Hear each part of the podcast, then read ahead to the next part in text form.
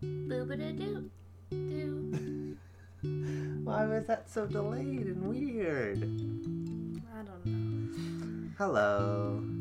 And, uh, Welcome, to We Like Stuff and So Should You. A show that is our namesake, where we talk about stuff we like and we think you should like them as well, probably. Uh, today we have Melissa. Hello, I'm Melissa. And we also have Brenny. Hello. I am Brendan. Or as like we like to call him, Eggs Benedict. That's a new one, actually. I've never heard that one. Just thought of it the top of my dome. Uh, The top of my bean.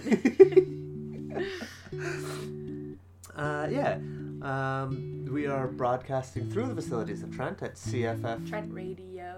That's fair. That's more than right. That's, Yeah, that is. you just skipped right to the back of it. Back end. It's 92.7. Oh yeah. C F F How did I F skip the radio station? I don't know. Oh jeez. You're you're silly.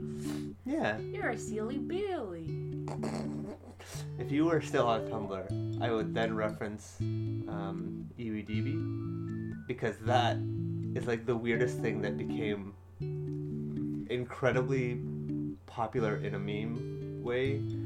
It's just I I hope somebody who's listening knows about Tumblr and possibly Nobody knows about that. I know nobody's on Tumblr anymore. Um. Yeah. Well, you have any little likes? Um, I feel like one day we'll talk about our air fryer in a larger capacity. But for right now, um, Those hash browns be crispy. yeah. Um, for some reason, we've had an air fryer for a while, and we've cooked things in them, and it's been really great. Tofu's really good in that. Um, lots of sorts of vegetables. And for some reason, we only recently discovered that cooking a hash brown in an air fryer. Because. Aaron told us. No, I know. Yeah. Well, I'm just saying, give credit where credit's due. I see. I see. Shout out to Aaron. Told us that hash browns are tasty in an air fryer, and boy was she right. Yeah, I just don't understand how we didn't think about it. That's all I was getting yeah, at. yeah. Um, but yeah, it's it's straight up like hash browns from like Tim Hort, like fresh from Tim Hortons or McDonald's without like the grease you'd get from McDonald's. Mhm. Yeah. What about you? Um, my little like is getting packages in the mail. That's been happening since like early December. Yeah. Like it hasn't stopped. Yeah, I keep ordering things. Yeah. Yeah. Um, I just love getting mail, so. That's fair. I mean, not like anything. Not like we can go out and buy things. So it's been a year. Happy anniversary. Mm, technically, yeah. Exactly a year. Is, is wait, is today the eleventh? No, I think the I think it was the eleventh. Mm. Well, like the whole lockdown, I think I'm happened just the twentieth. like, this is what is March break. And Ah. for me, the most thing about it was like, oh, March break after March break. yeah. It was like, oh, we're to close schools for two weeks. And then it was, they never opened. yeah, yeah, for the rest of the year. So March break is really the uh, The start moment for you. me. That's because fair. they canceled March break and moved. Well, didn't cancel it. Moved it to April. Which who knows? I am just so tired. You Yeah. know, I just really needed the break. Every but that's teacher a is. different. That's a different story. Yeah, we're talking about things we like. Yeah. Yeah, happy Sleeping. happy uh, Uh, locked plague ver- anniversary. Just just for the heads up. What, what what was your little like? I don't think we got to it. We did. It was getting stuff in the mail. Oh yeah, getting stuff in the mail. Oh yeah, we were just talking about dates. That's fair. It circled around. Yeah, it took a long, long way home. Hmm. I th- did you go first last time? I don't think so. No. I don't think so. Okay. I've been writing down our topics, but I have no idea the order. I don't remember. Okay, you can go if you want. Okay. Um, my thing is something I don't know that um, you've talked about before because you might have. I, I don't remember. Whatever. We're. I think this is like the forty-eighth episode. We're almost at fifty. Ooh. Half a century. That's not how the time works, but Um, But my thing is something that we have been slightly, or or subtly mentioning this entire show. So it's a nice segue. I'll give you two hints. No, actually, try and guess. We've I've said two things. We've talked about two things that are related so far. Getting things in the mail? No, that would no. I was, I was thinking about the things that are related. Oh no no no no not getting things My thing is breakfast food. Oh, I think I did talk about that, but it's your turn to talk about that. Yeah, I I think you did. That's why I was like, did you talk about it? But then Yeah. af- That's yeah. okay though. I want Uh, your take on breakfast food. I'll be heard with my disgusting take.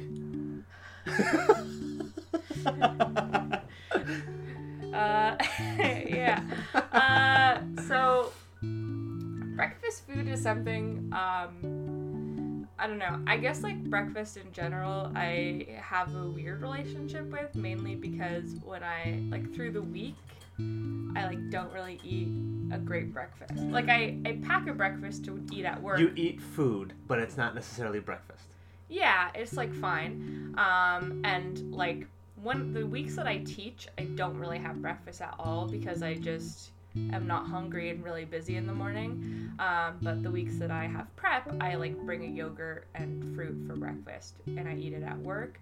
Um, but I find that like I just don't really have time to enjoy like my breakfast that I like to have, which is like sitting down, having a coffee, having some like yummy food. Like this morning, Brendan made us eggs and hash brown wrap with salsa and hash brown on the side, and we talked about hash browns from our air fryer. Very delicious. And I was like, wow, I enjoy a breakfast food. And so that's why I decided to talk about it. Um, but I also thought it would be interesting because I like history. I wanted to look up the history of breakfast. What does that mean? What, the history of breakfast? Yeah. Because like are you talking about like breakfast as a theme of food items or are you talking about eating the first meal in the morning because I don't think that that is a legitimate history that you can go b- through. It is. I don't understand. I, I know you're gonna go on about it, but I need to I need to make this point.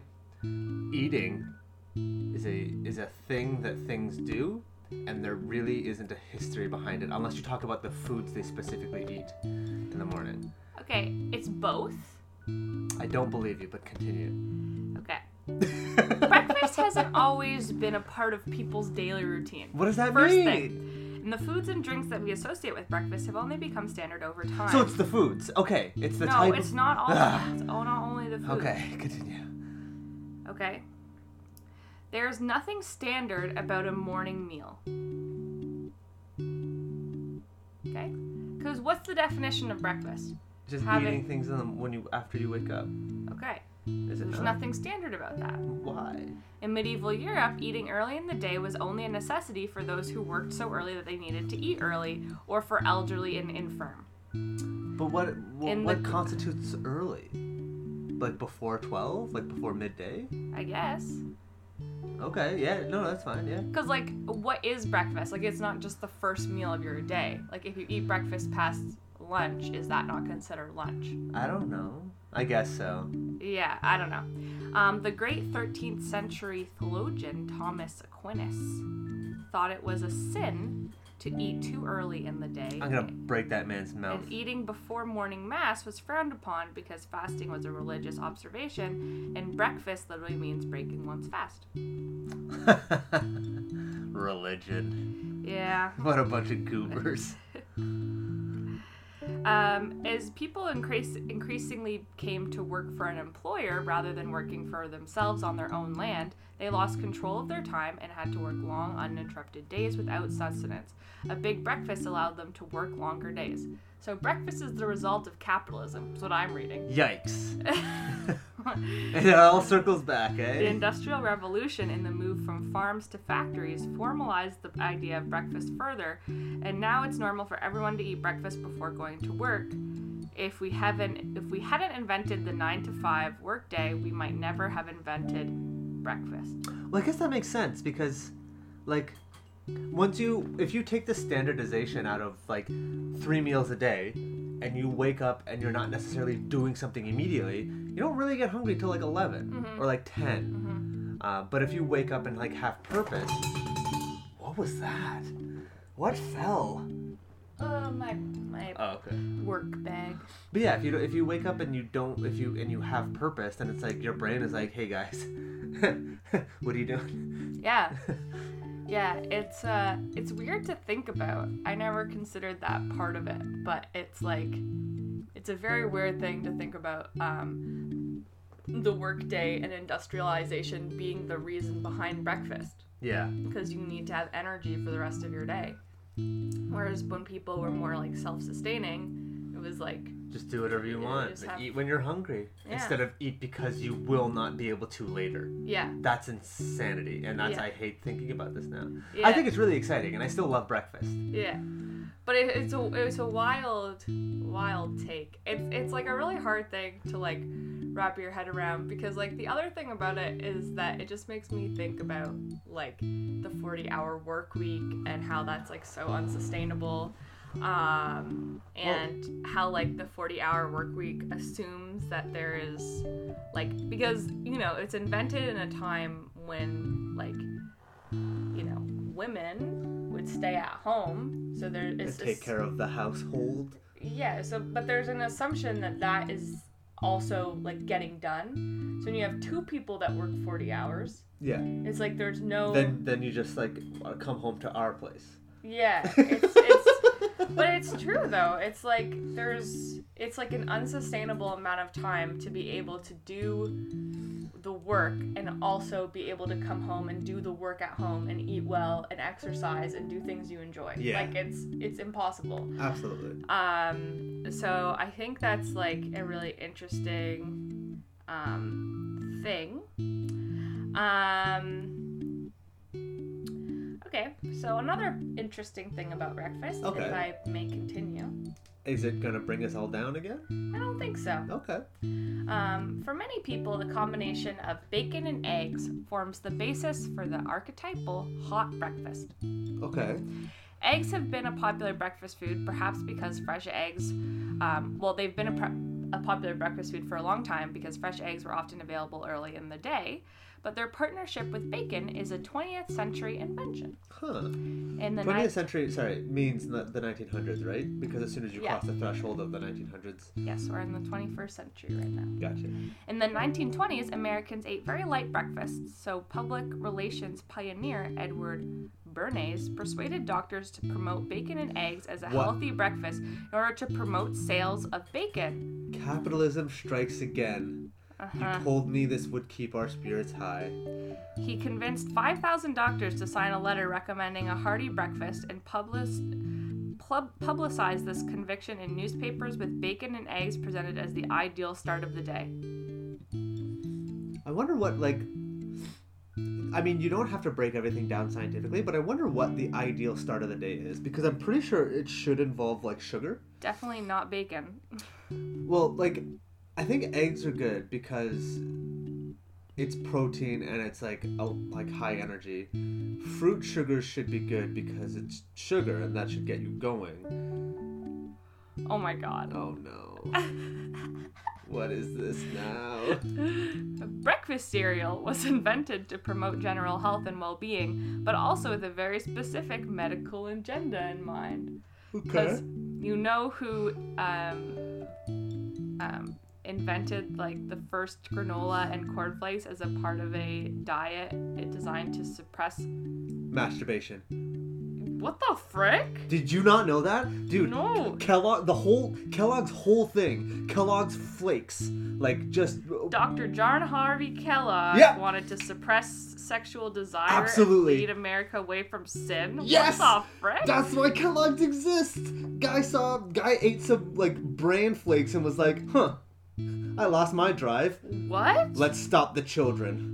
Yeah, it's the best. I was gonna talk about this. I'm Okay. so glad you found this out. It's so exciting to One see of- you realize okay, this. one of Kellogg's. Do you know this part? I also don't know if any of this is true. It's No, no, just no, an I- article on Mashed. But one of the Kel- one of Kellogg's patients at the sanitarium was salesman Charles M. Post, who enjoyed his Kellogg cereal that so much that he was inspired to launch his own cereal empire. I don't know. I didn't know that. That I mean, that sounds correct. Once you have a niche market, it's easy to kind of get into it before it becomes oversaturated. But yeah, um. no. Kellogg. We all think Kellogg's Frosted Flakes and all these things, but it was just like, hey, stop touching. Don't you touch.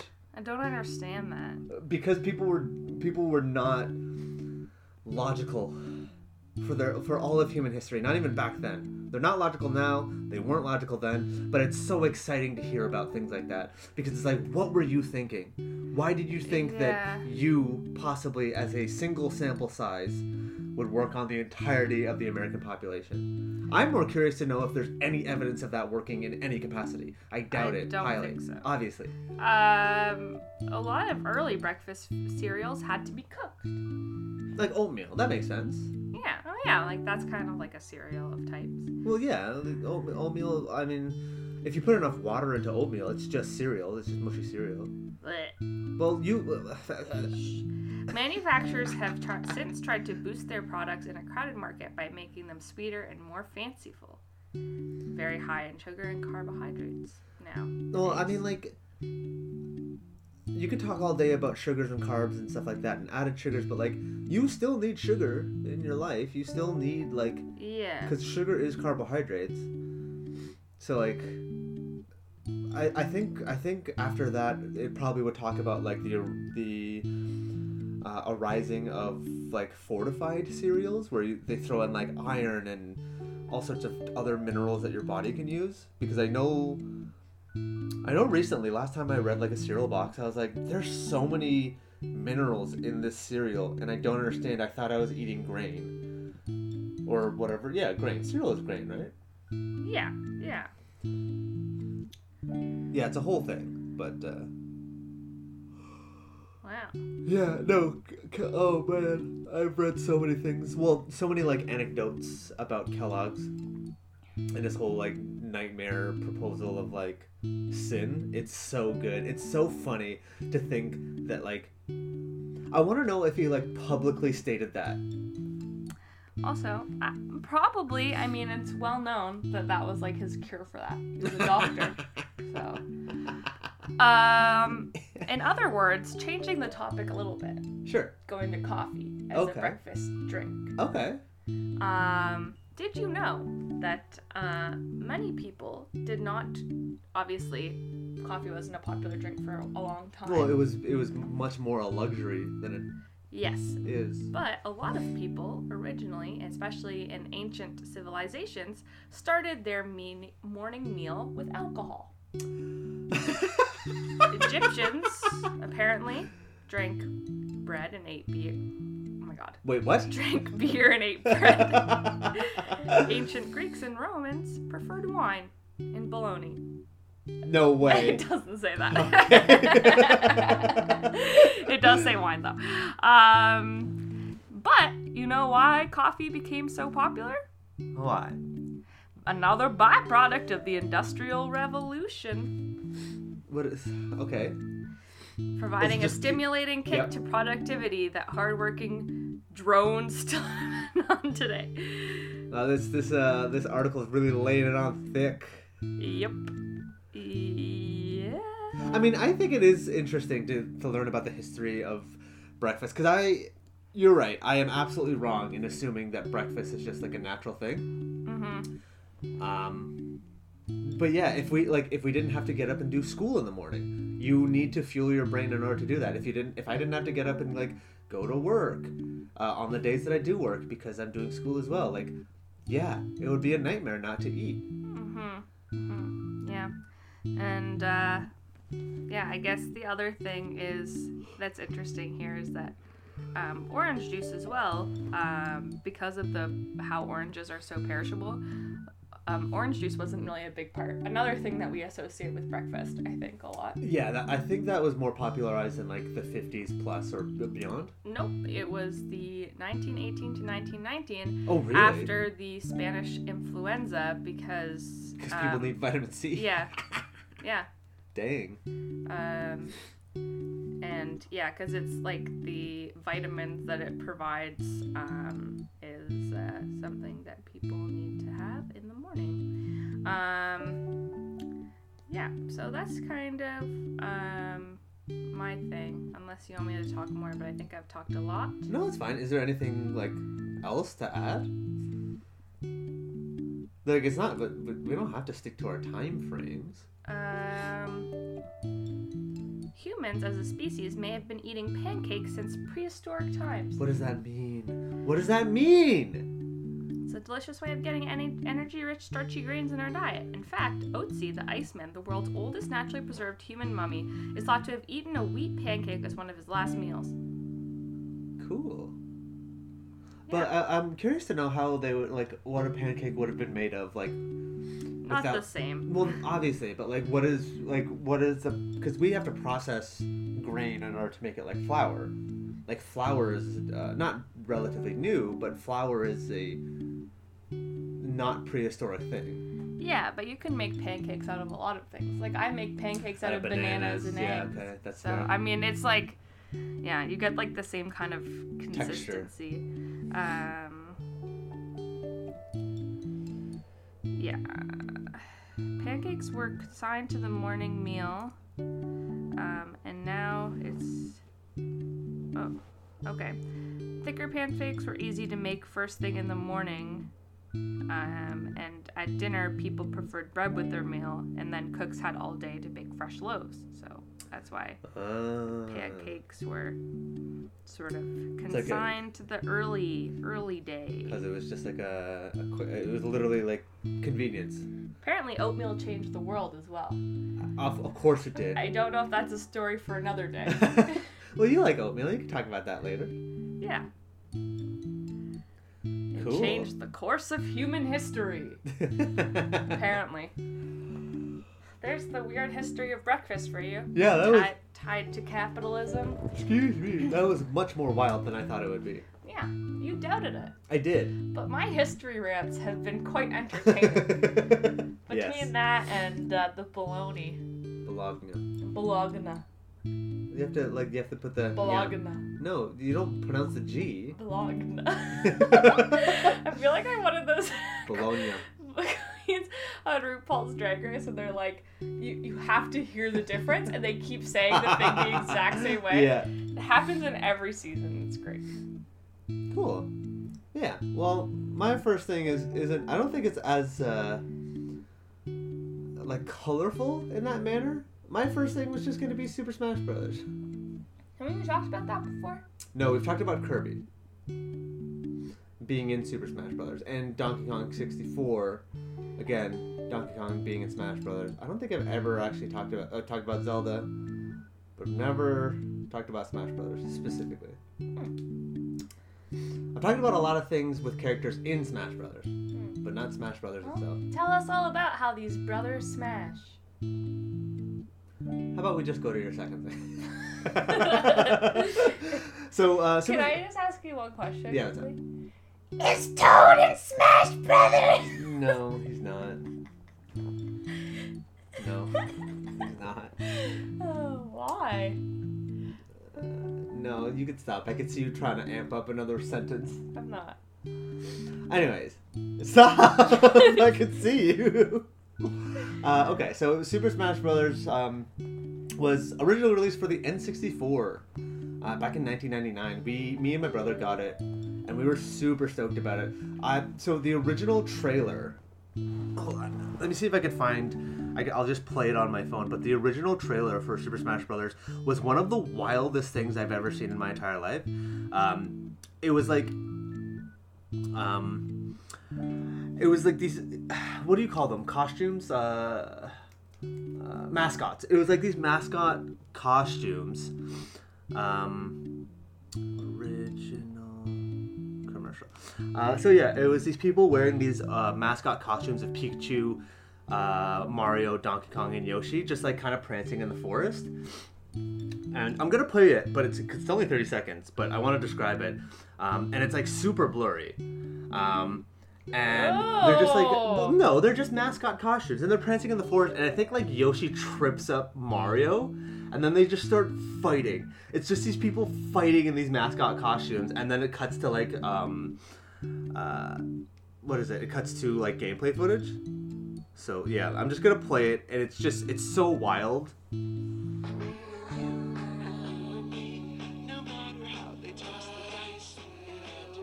It's just so silly because it plays this. They're prancing. Oh, it's Mario. Something's gone wrong in the happy-go-lucky world of Nintendo. Introducing Super Smash Brothers, where all your favorite characters go toe-to-toe in one four-player star-studded slam fest only on Nintendo 64. It's really great. Ma- Melissa hated everything about it just because it's literally just like giant costumes. But uh, yeah, I I remember that commercial so fondly, and I thought it was like the greatest thing I've ever seen in my entire life. Um, and we got we got the game, and yeah, literally it's like a it's a four player fighting game, but it's not like a traditional fighting game. You don't have health. You just have to beat beat each other until you take enough damage. And then the more damage you take, the further you fly when you get hit or when you get thrown. Uh, and you lose a life if you get thrown off the map, essentially. And that, that was the basic premise of this fighting game. Um, the original game, what did it have? It had eight characters from the start. Wow, it was only eight? It was Okay. Mar- Mario, Yep. Donkey Kong, Yep. Yoshi, Yep. Pikachu. Yep. I saw him there. Luigi, No. Ah, technically. technically Luigi. Yep. Okay. He was an unlockable character. You didn't get him from the start. Hmm. But he's part of the eight. No, Uh, he's just an extra one, so he doesn't count towards the original eight. not not yeah, not the original. Well, so it's technically original twelve, but you unlock like you unlock the extra four kind of thing. So Luigi's there. Continue. Um, Link. Yeah, Link was was an original one. Yeah. Okay. Um, Bowser. No, Bowser came in the second game. He was actually like I think he was like the main boss in the second game. Hmm. Hmm. I have a hint? I need three more. Uh, yeah. So one you definitely know. Kirby. Yes. uh, one, me and Tristan really like. Um, it's a game. It's a bounty hunter. I don't know if that would give it away. A bounty hunter? Yeah. I guess you don't know too much about that. Um, bounty hunter. Jordan really liked them a lot too. Oh, Metroid? That is the game they come Samus. from. Yes. I uh, didn't know and- Samus was a bounty hunter. yeah. Uh, and then the last one I don't think you'd get. It's Fox McCloud from Star Fox. Oh, yeah, I wouldn't. That that's fair. I would would give that to you. And then the extra characters were Luigi, Captain Falcon, Yes! Falcon Punch! uh, Ness from Earthbound, and then Jigglypuff. Jigglypuff was uh, an unlockable character. Yeah. I almost guessed Jigglypuff, but I was like, no way. No way my little lady's making her way on that oh, she stage. did, and she was real good and also real bad because she hit very like lightly. But if you were good with her, you can do a lot of damage all at once. And then she had one attack that made you super vulnerable because she would fall asleep. But if she was like touching you when she fell asleep, she would knock you across the screen. It was like a wild thing. So yeah, it's Super Smash Bros. Up to four players can play in multiplayer modes. There you can have like different rules and things like that. It's super fun. Um, and the in the first couple of games, they did like a single player mode where you just pick a character and just go through preset fights. But they had all these mini games that were really cool, uh, where each character would be like given a specific uh, what is that word? Like level. It'd be like level placement, and you'd have to like find all these targets and break them in the fastest time. Mm. And that was super fun. Or literally just like board the platforms, and you'd have to figure out ways to get uh, to get your character to land on these platforms and then continue on. Um, they were super fun. Uh, then there was Super Smash Bros. Melee uh, for uh, the GameCube, which I never had and I never played. Uh, really, I kind of played it, and a lot of people like in the hardcore like Smash Brothers community. A lot of people swear by Melee being the best Smash Brothers. I don't care. Um, I've played Melee. I don't care about it. I don't like it as much. Um, it definitely improved on the game, but the the later games kept improving, and it's like, why wouldn't I want more? Like I'm not like I'm not a traditionalist in that manner. Um, so that one was in 2001, so two years later, and then seven years later, in 2008, they did Super Smash Bros. Brawl. Um, so let me see. Actually, I want to see if I can get the characters out.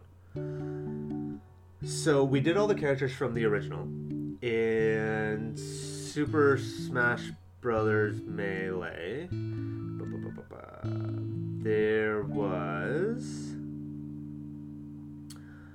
um Oh, this doesn't list them the way I wanted them to. Okay.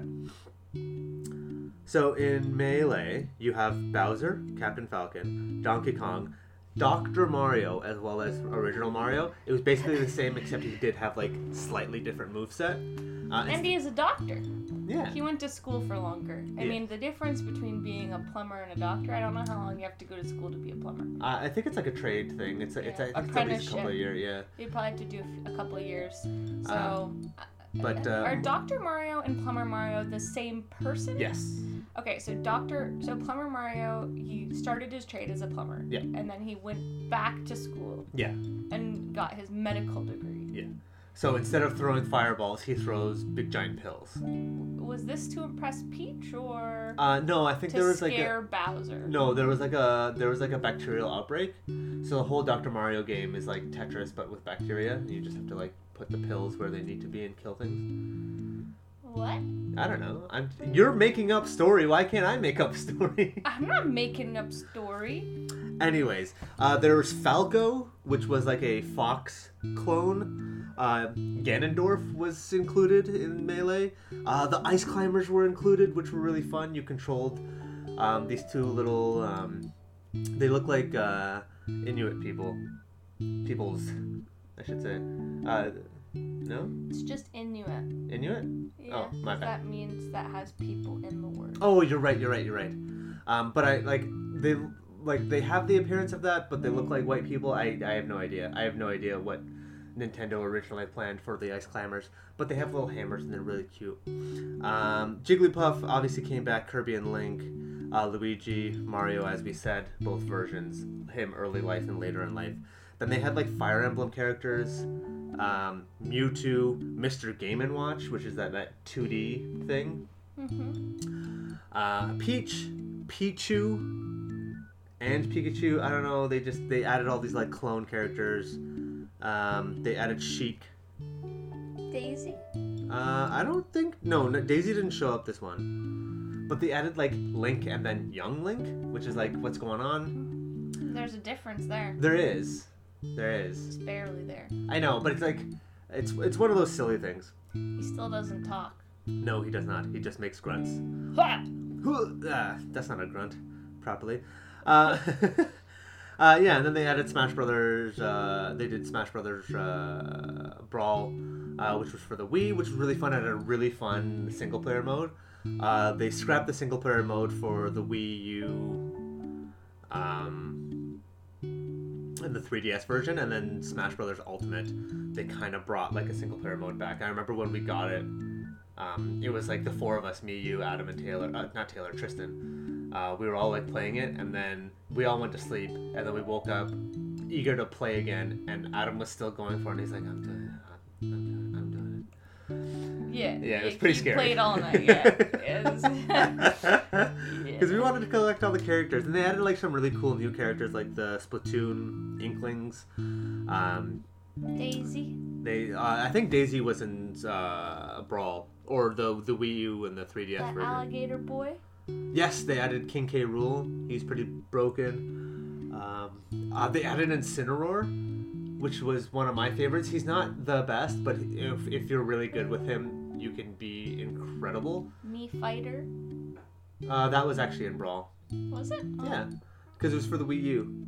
The Mii's were in. oh wait, I don't know if the. Uh, you're right. I thought they were new because they were like really overpowered and you can put your own Mii's in it. You're right. I can't remember when they showed up. I think they were actually in the, the Wii U and the 3DS versions, but you might be right. But uh, yeah, the Smash Brothers series has just been really good. There's been a lot of like fan service with the kind of characters that they add. Um, but it's really fun to just be like a Pokemon, a full Pokemon, and just take And Isabel. Isabel. Yeah, Isabel and the the villager from Animal Crossing are in there, and Is- Isabel has like a different move set, and it's really great. Um, they they started adding like their their super abilities, um, which is called like the Smash ability, I think, and like Isabel. and Rage. Isabel. Uh, My I knew it. Isabel and the villager's ability, um, you basically knock whatever enemy into um, the construction site that Tom Nook and the, the Nook boys uh, start building, Timmy and Tommy, and they just start building a house, and then the house is done, and then they, it explodes out to the people inside. It's really great. And yeah, all the Smash abilities are usually like huge homages to the games that the characters come from, and it's really great. Um, my favorite, like I, I when King K. Rool came out, I watched that trailer like 30 times because Donkey Kong 64, as we've talked about it before, was like a pivotal game for me. I'm not doing the rap, but I. It's, DK. Donkey Kong. so, but King K. Rool because like he was in uh, previous Donkey Kong games, but the don like the the version was basically from Donkey Kong 64 uh, that he came from Smash Brothers, or at least to my knowledge. So he has like all these weird abilities. Like he like whenever he punches really hard, he brings out his punching uh, like his boxing gloves, which was like a huge, very difficult boss fight in Donkey Kong 64. And his Super Smash uh, attack is that like when he hits you, you get launched onto uh, Donkey Kong Island, and then he jumps into the the King K. Rool like ship island, and he's just like laughing as he sits in his chair, pushes the button, and it literally is the game over sequence for Donkey Kong 64, where his ship just annihilates Donkey Kong Island, but with your with the enemy character on it, and it's just like it does a really good thing. There's something about like Nintendo has a really good pull at like nostalgic feelings in that manner. Every time I see something like Pokemon and it like references like older Pokemon games, but like the way you grew up with them, it always like hits me harder than I thought it ever would. Um, like recently, they just announced Pokemon Diamond and Pearl for the Nintendo Switch. They're gonna remake those games. I never played those games, but as they were ramping up to kind of announce that they're remaking those games, it like was showing off previous things that they've done, and it was like, oh, I remember those. Those make me feel good, and it was just like a nice feeling. And yeah, just see like seeing King K. Rool whip out his old ship and just annihilate Donkey Kong Island. It was like, yeah, that's that was the game over ending, but that was. I grew up with that, and that was really scary when that happened because it was very scary when it happened in the game. Um, but yeah, Donkey Kong. King K. Rool. Yeah. More like King, King. K. Drool. Well, it's, it's King Cruel.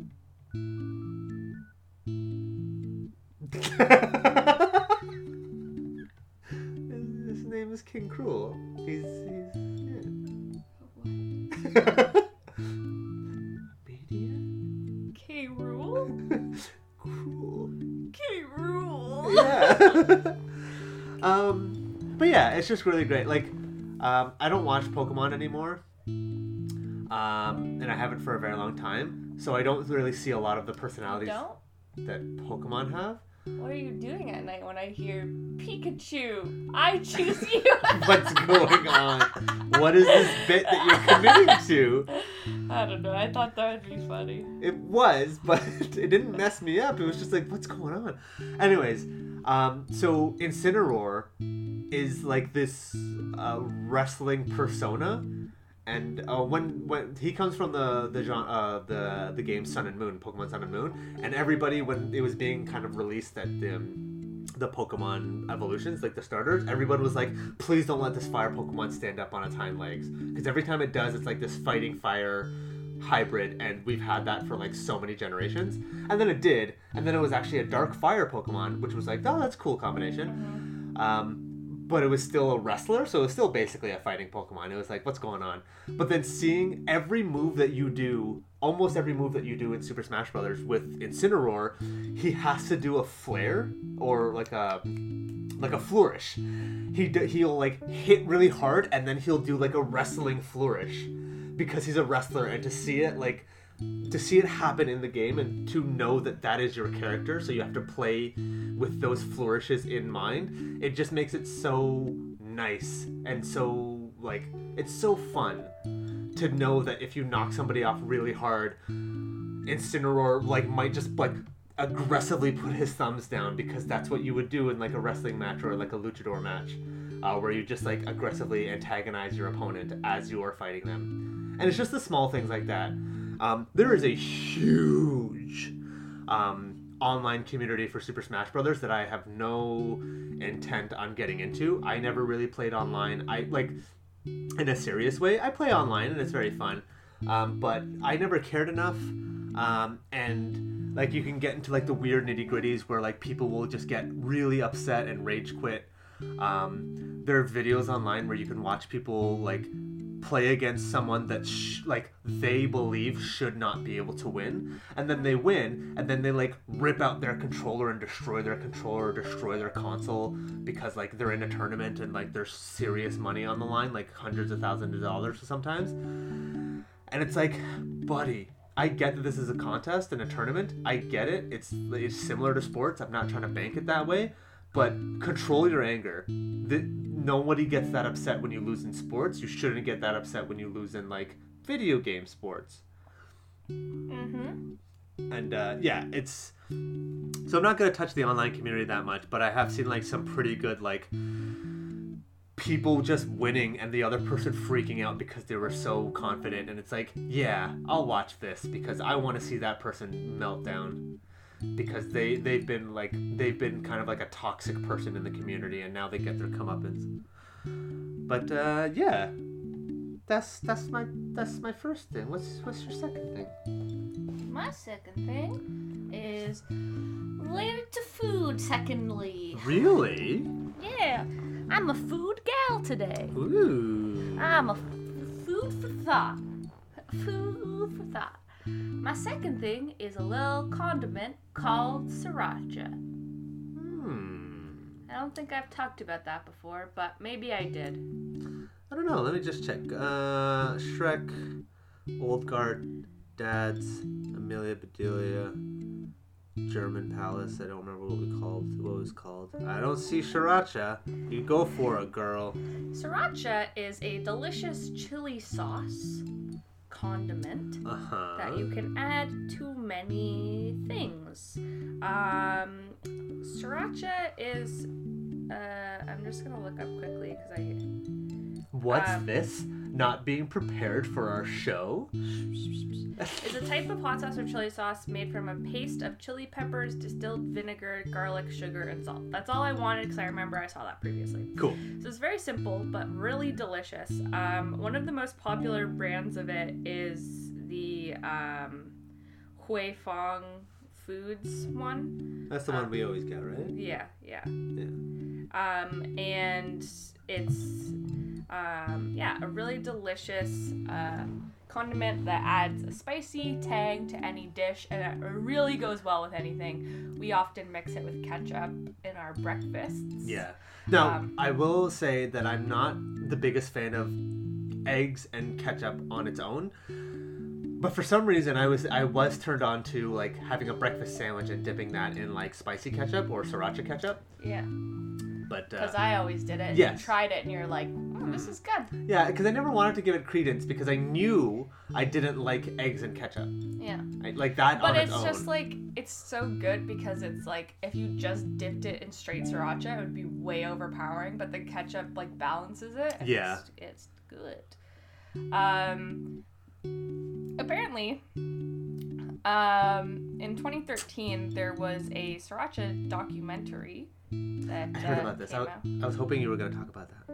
Um, and essentially, this article from the Los Angeles Times just has 11 fun facts from the documentary about Okay. sriracha. Cool, cool. So I figured we would just talk a little bit about that. And uh, I mean, I love sriracha. I put it on everything, and uh, it's just a delicious condiment. So, um, yeah, apparently, um, yeah, we're going to uh, talk a little bit about this in regards to that um, documentary. Um, apparently, the focus of the doc- documentary is a recent lawsuit, recent being 2013 Okay. um, in Irwindale, don't know where that is, regarding the chili smell in the area around the plant. What? Yeah, Okay. Con- please continue. I there doesn't really say much more about that at the moment, but Okay. maybe it'll be one of the fun facts. The first fact is the Huifeng Foods Sriracha Factory in Rosemead. I don't know where that is either. I'm assuming it's in the states somewhere. Okay. I don't know. Used to be owned by Wham-O, the maker of frisbees and slip and slides. Before that building filled full with hula hoops, Huy Fong Foods founder David Tran says in the film, it's now filled with chili. Okay. Sorry, I thought there was going to be more. Yeah, okay. Another fact um, Huy Fong Foods makes all of its own bottles, which initially looked like bloated test tubes. At the Irwindale factory, one line of production can produce 18,000 bottles an hour. okay. Dang. So 18,000 bottles an hour. I'm just going to do some quick math here. 18,000. How, how long do you think the factory runs in a day? At least like 12 or 14 hours. Okay, let's just do 10. Okay. So that's 180,000 bottles a day. Okay. Yeah. Yeah. How many do you think, how many days in the week do you think it runs? At least five. Okay, times five, so 900,000 a week. We'll multiply that by 52. It's uh, 46,800,000 bottles of sriracha. And that's a low estimate, I would say. 'cause probably. Because capitalism, but, you know. yeah. So that's a lot of sriracha. Um, Tran, David Tran, who is the uh, founder, Yep. eats pho with his sriracha sauce in Vietnamese re- restaurants all around the city Isn't and it is never recognized. Sorry. Really? pho. No, that's okay. I just wanted to. I, I one ti- one day, one time I was trying to order pho, and I think I said it a little weird, and they were like, "You want four? And I was like, "No, oh god." yeah.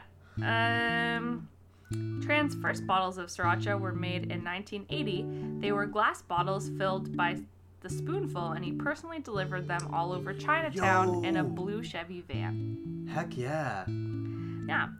Huy Fong Foods makes three types of sauce, all that start with the same chili mash. Um, yeah, and the they make a chili garlic, a Mm. sambal oelek, I don't know what that is, and sriracha.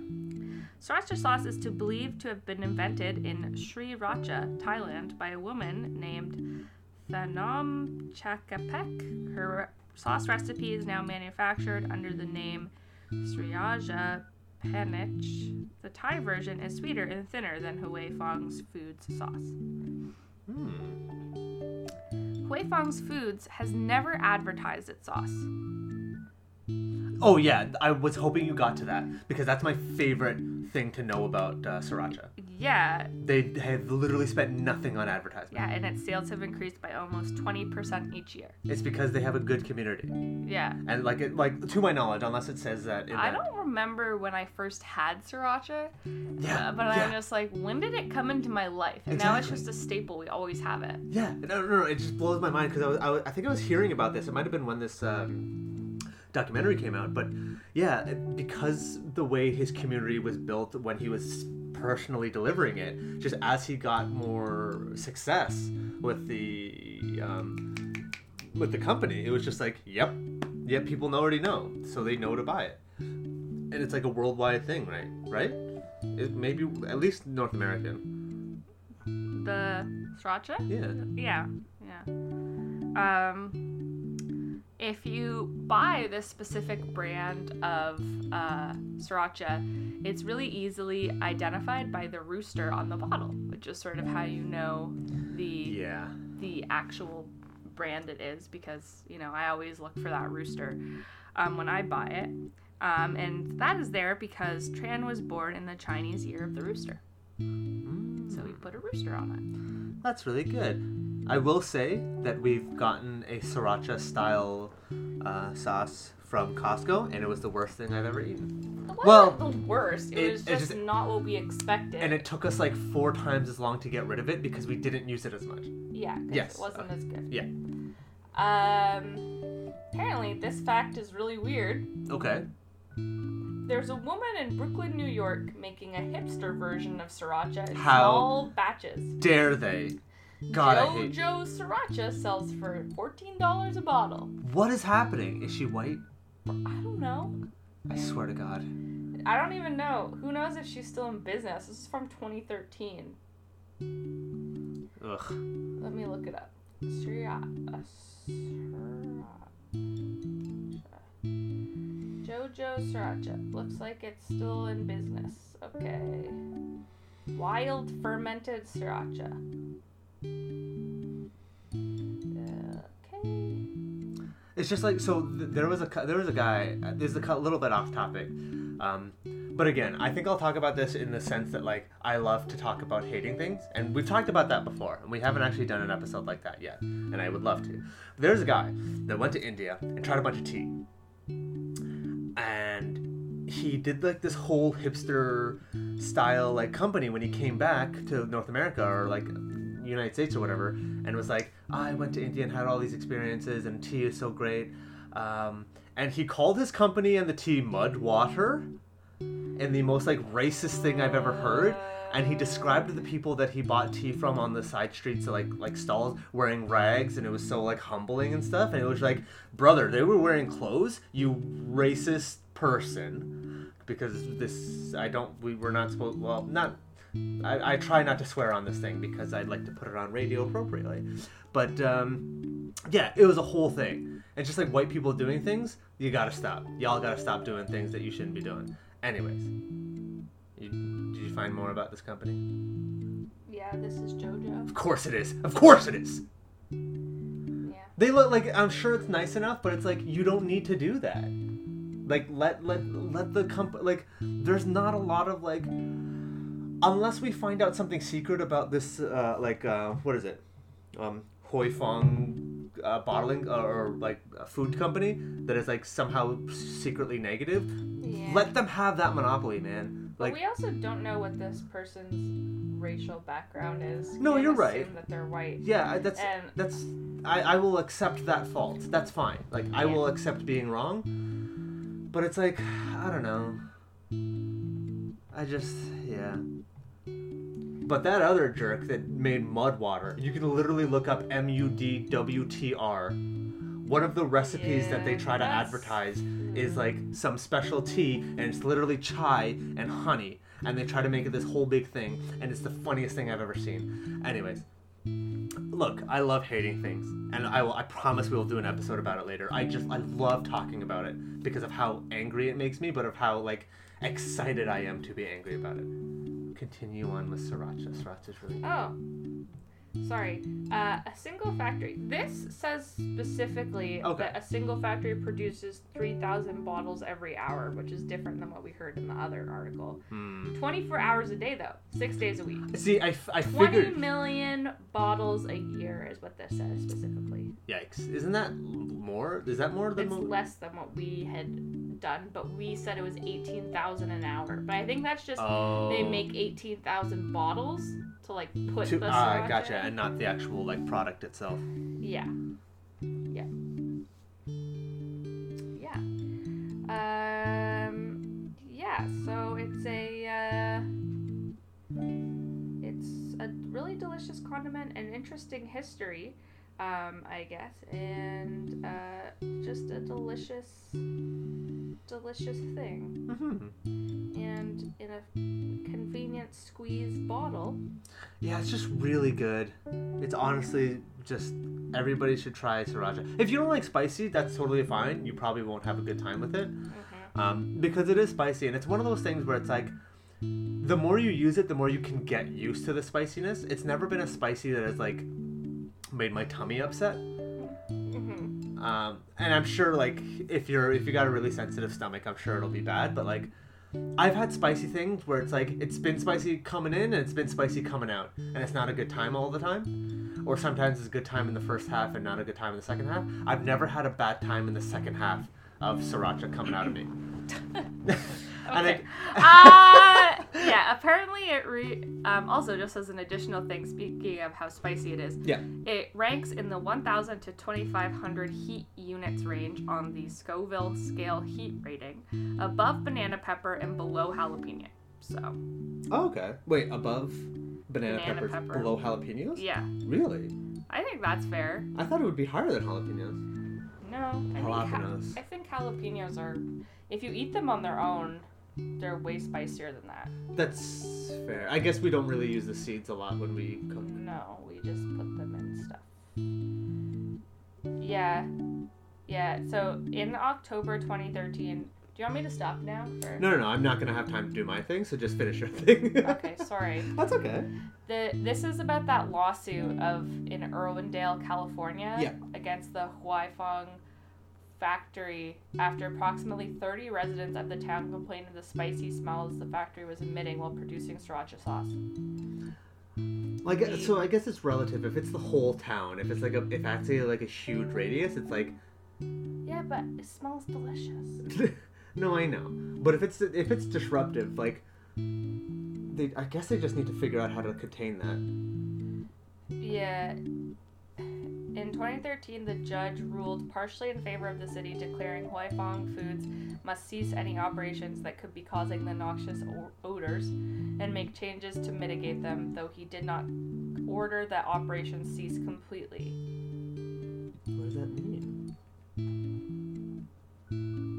It says, according to the judge, although there was a lack of credible evidence linking locals' complaints of breathing trouble and watery eyes to the factory, the odor could be reasonably inferred to be emanating from the factory is for re- residents extremely annoying, irritating, and offensive to the senses, warranting consideration as a public nuisance. Mm. So, yeah, I guess like spicy in the air is not good. Oh, definitely not. But that, well, that's what I mean. Like, if it's actually a, like a huge issue, then uh, yeah. it, it does need to be curbed. Oh, okay. Continues. In 2014, the city of Irwindale announced it was expanding its case against Huaifeng Foods to include a claim of breach of contract alleging that the plant violated a condition of its operating permit by emitting harmful odors. Mm. Yeah, because like chili, like like pepper is like a pretty hot, volatile irritant, depending on how concentrated it is. Yeah, but then the lawsuit was dropped. Okay, I, I really hope they like they did figure that out, because like that's not a good thing to kind of pump into the air of like a local town or community. Um, but yeah, that's pretty much our show. Yeah. So I hope you like listening with us, and, and I hope you like sriracha and try us some Smash Brothers and stuff. Yeah, and eat that breakfast food. Yeah, and don't get horny. Um, uh, thanks to everybody at Trent Radio. Thank you to Matt Campbell. I love you, and I still hope you listen as frequently. I know we don't put out as many new episodes as I'd like to, but uh, Someone else has something to say to you, Matt Campbell. Have a great day. Okay, okay, goodbye.